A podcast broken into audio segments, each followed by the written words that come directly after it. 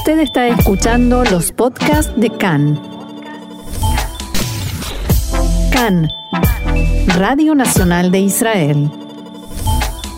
Continuamos aquí en CAN, Radio Reca en español, Radio Nacional de Israel, y una vez más nos ocupa la economía de Israel, tratar de entender la situación en la que nos encontramos y hacia dónde vamos. Y para eso tenemos hoy en línea y contamos con la valiosa ayuda de un entendido en la materia, el profesor Leo Leiderman, a quien ya le decimos shalom y bienvenido una vez más acá en español. Eh, bueno, buenos días eh, y gracias por la entrevista. Un gusto. El profesor Leiderman es economista, profesor en la Universidad de Tel Aviv y asesor económico principal de Bank Apoalim.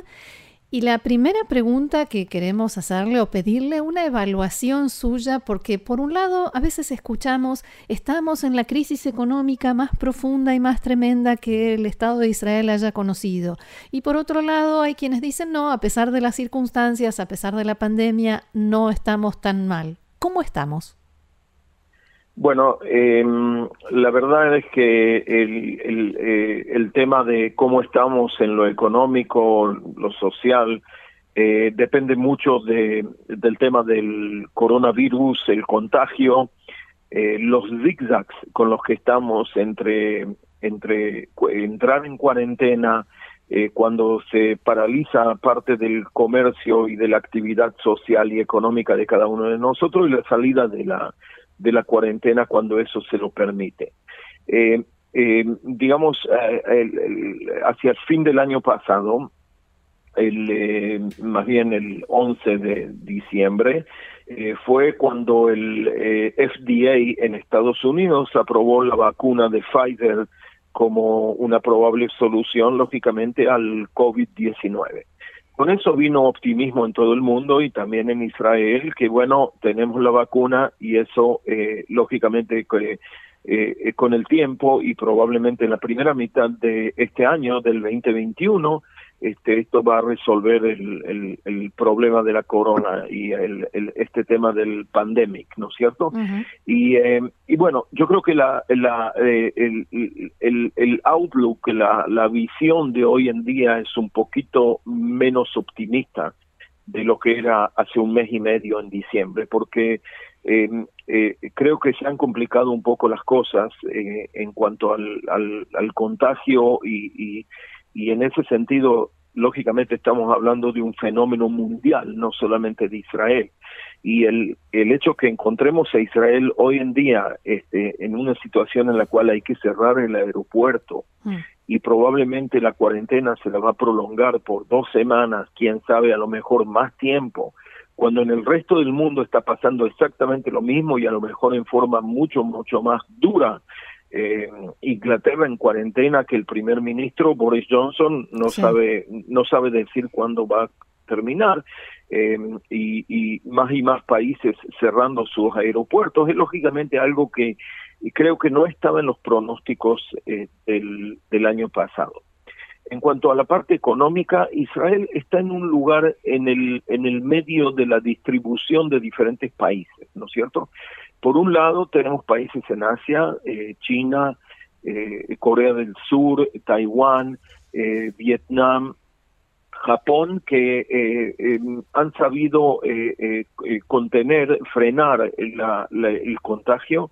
Y bueno, ellos tienen mucha experiencia con virus que han habido en el pasado. Mm y, eh, y entonces las economías de ahí están eh, retomando, están se, se, están se están superando mucho muchos de los pronósticos que se hacían mm. anteriormente y se están recuperando. Por otro lado, en el otro extremo de la distribución tenemos países en Europa como Inglaterra, Francia, Italia, eh, eh España, en los cuales eh, realmente la, la, la digamos, la realidad del corona es, es realmente bastante, genera bastante pesimismo y ahí eh, eh, es donde el, tema de la distribución de la vacuna a la población eh, están muy atrasados y, y va a tomar mucho más tiempo de lo que se pensaba. Israel en un lugar en el medio pensando como economistas que en este año tiene que haber y va a haber recuperación económica, probablemente en la segunda mitad del año, no tanto en la primera mitad, porque en la primera mitad, de nuevo, estamos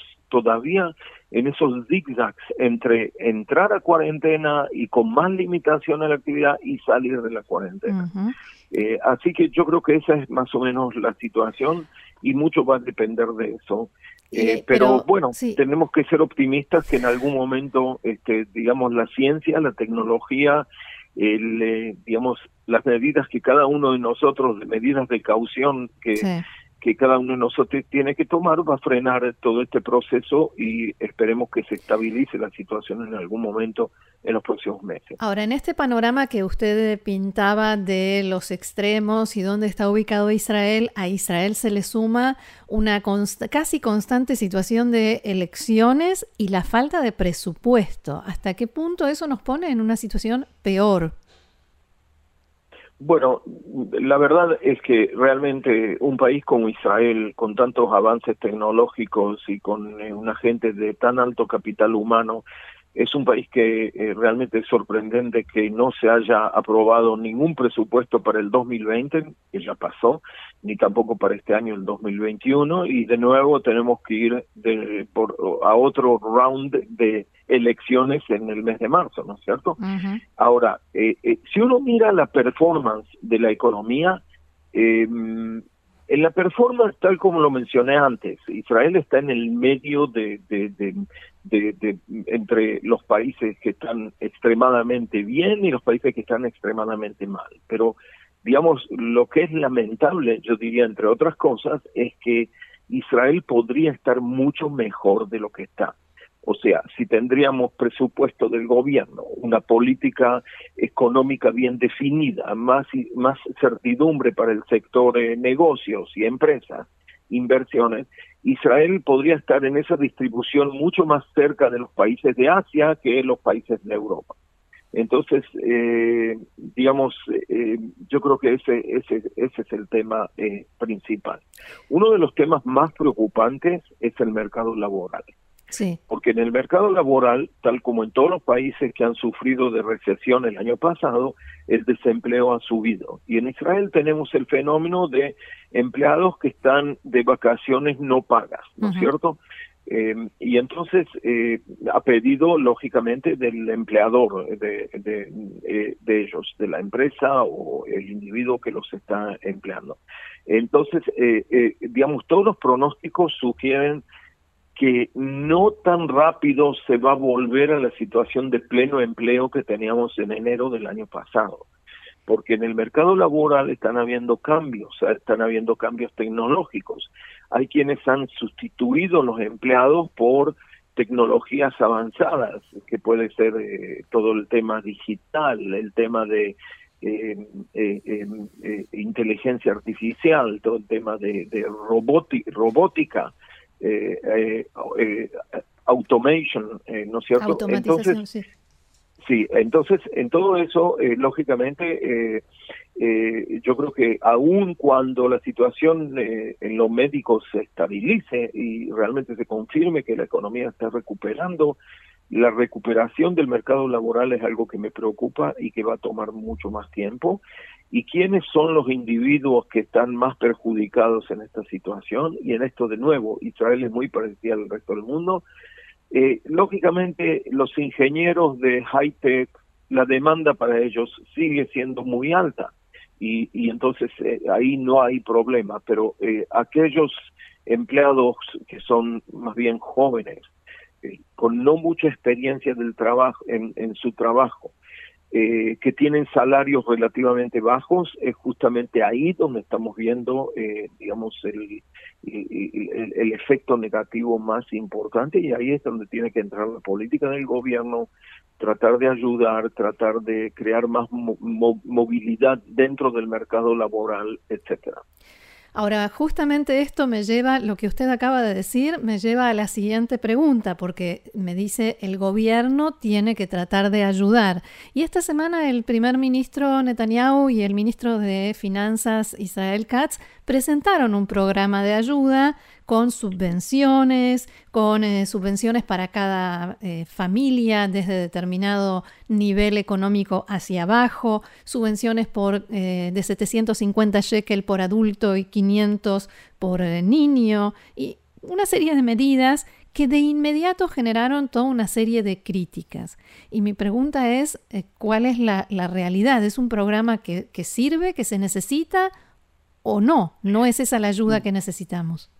Bueno, eh, hay varias preguntas respecto al, programa, eh, aparte de su pregunta, o, en, en, conexión con su pregunta. Número uno, el programa todavía no ha sido aprobado por el asesor judicial del gobierno, asesor legal, Mandelblit, porque estamos en época de elecciones, ¿no es cierto? Eh, eh, menos de en menos de dos meses el país va a elecciones, entonces eh, hay todo, toda una serie de temas legales que, en cuanto a que si el gobierno de hoy en día, que básicamente es un gobierno de transición, puede legalmente, digamos, proceder de esta forma.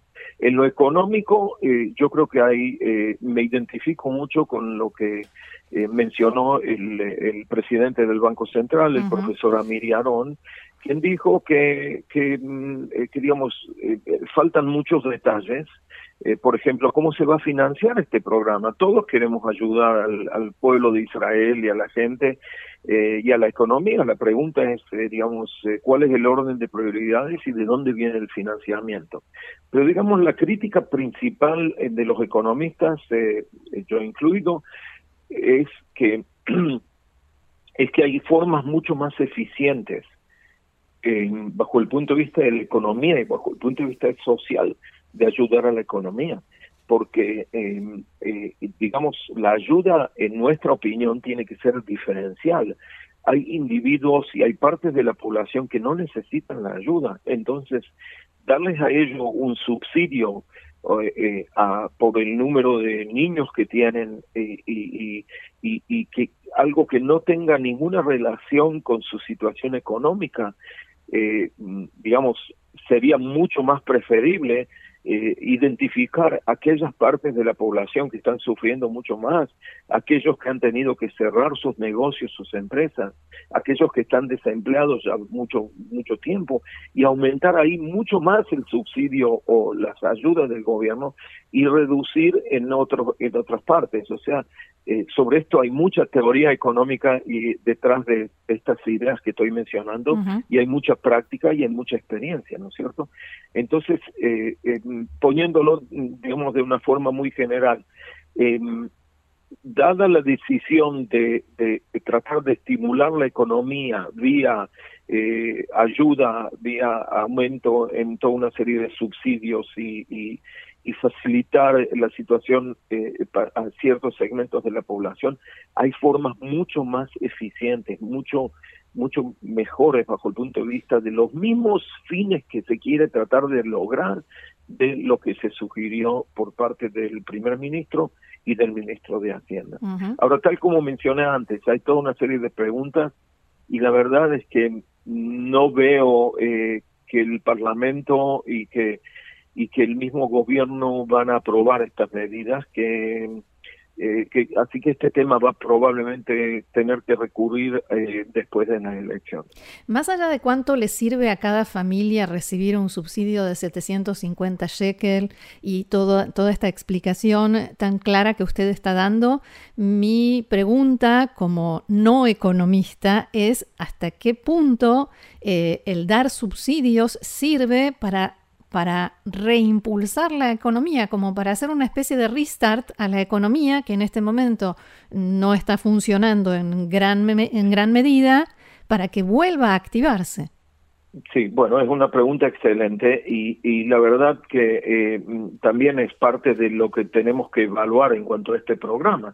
La evidencia de Israel y de lo y del resto del mundo, la mayoría de los países avanzados, en los últimos meses ha sido que las ayudas y subsidios no estimularon la economía. Lo que hicieron es eh, estimularon, digamos, permitieron a que pequeñas empresas, eh, empleados independientes, eh, aquellos que están desempleados, que puedan subsistir, ¿no es cierto?, en cuanto a su consumo, en cuanto a sus necesidades inmediatas, pero la mayoría de ese dinero se fue al ahorro y no al consumo, porque es como que las familias y los individuos en el mundo y en Israel, como que están diciendo a sí mismos, estamos en un nuevo mundo con gran incertidumbre, eh, quién sabe a dónde va este tema de la pandemia, y entonces tenemos que ahorrar porque hay que hay que tener una reserva de liquidez para que nos permita estar un poco más eh, seguros de nuestro futuro, de nuestras posibilidades, de, digamos, de la misma subsistencia, ¿no es cierto? Entonces, si el gobierno da subsidios y eso va al ahorro, eso no estimula la economía porque, de nuevo, hay tanta incertidumbre en el tema laboral, por ejemplo, que que y, y, por otro lado, ¿no es cierto? Los restaurantes están cerrados, eh, viajar al extranjero no es posible, o sea que hay partes de, de digamos, de, de, de, lugares de consumo, eh, de, digamos, vías de, expresar nuestro, nuestra demanda para el consumo que están cerradas, que no están permitidas hoy en día. Aunque pudiéramos. Entonces, yo, yo creo que eh, se lo puede justificar mucho más para, bajo el punto de vista social, que bajo el punto de vista de decir esto va a estimular la economía, ¿cierto? Este, así que en esto también habrían otras formas de, poder estimular la economía y estimular el empleo. Otro tema es que cuando se sube el, la compensación por eh, aquellos que están eh, sin empleo, los desocupados, eh, lógicamente que mientras siga ese subsidio, probablemente la, la, la, tendencia de ese individuo a buscar trabajo inmediatamente se posterga un poco, porque como que tiene su mínimo de salario asegurado por varios meses, ¿no es cierto? Así que hay también que, pensar en forma más, eh, digamos, eh, coordinada, eh, cómo cambiar los incentivos para tratar de que, ok, por un lado sí dar una red de, de, apoyo social, tener una red de apoyo social, pero por otro lado no perjudicar los incentivos a que esos individuos eh, tarde o temprano eh, vuelvan a, querer trabajar. Por último, me gustaría preguntarle sobre un tema que es bastante álgido, diría yo, en Israel y que es el tema de la vivienda. ¿Cómo va a salir de todo esto? de esta crisis, cuando empecemos nuevamente a abrir eh, todo y a volver a la actividad eh, gradualmente normal, la vivienda. ¿Se irán a, pique los precios? ¿Se dispararán? ¿Qué puede pasar? Bueno, en cuanto a la vivienda, yo diría que em, eh, Israel sigue estando en una situación en la cual hay un exceso de demanda sobre la oferta. En los últimos años en Israel no se construyeron suficientes viviendas para, digamos, eh, en, base a, la, a las necesidades demográficas del país. En el país cada año hay entre 50 y 55 mil nuevas familias, ¿no es cierto? Y entonces eh, eh, los comienzos de, de construcción eh, lo que se llama en inglés los housing starts, eh, en los últimos años han sido menos de esa, de esa cifra. Entonces se ha ido acumulando un, un exceso de demanda. Lógicamente que en las zonas más centrales, eh, por ejemplo Tel Aviv, ese exceso de demanda es más grande. Em, por otro lado, se sigue construyendo. O sea, unas buenas noticias son que con todas las limitaciones y cuarentenas, el gobierno ha permitido que la construcción en cierta medida eh, continúe, porque es trabajo al aire libre. Este, entonces hay menos eh, peligro, perdón, y menos riesgos que en, otros casos. Yo diría que la tendencia a suba de precios de vivienda va a continuar, pero nosotros estimamos que va a ser algo en el orden de 2, 3, 4% por año y no las tasas más eh, altas que hemos visto en el pasado de 8 o 10% por año. este, y bueno, y yo creo que también en esto eh, el gobierno tendría que, que, actuar en forma mucho más activa en tratar de incentivar la vivienda eh, vía alquiler y no vía, eh, o sea, todo el mercado de alquiler de, de viviendas que están también desarrollado en países como Alemania, Estados Unidos, Inglaterra y otros países, ¿no es cierto? Aquí como que este, no es ninguna obligación que cada pareja joven o, lo que sea tenga que comprar su casa, se puede se puede también alquilar. Pero dicen, bueno, es otro tema en el tintero. Así es. Mm, de verdad que ha sido muy claro, muy explicativo, una gran ayuda para quienes no, no somos economistas. Así que, profesor Leo Leiderman, muchísimas gracias por esta conversación con nosotros aquí en CAN en español y será hasta la próxima. Muy bien, gracias a ustedes. Shalom. Shalom, shalom.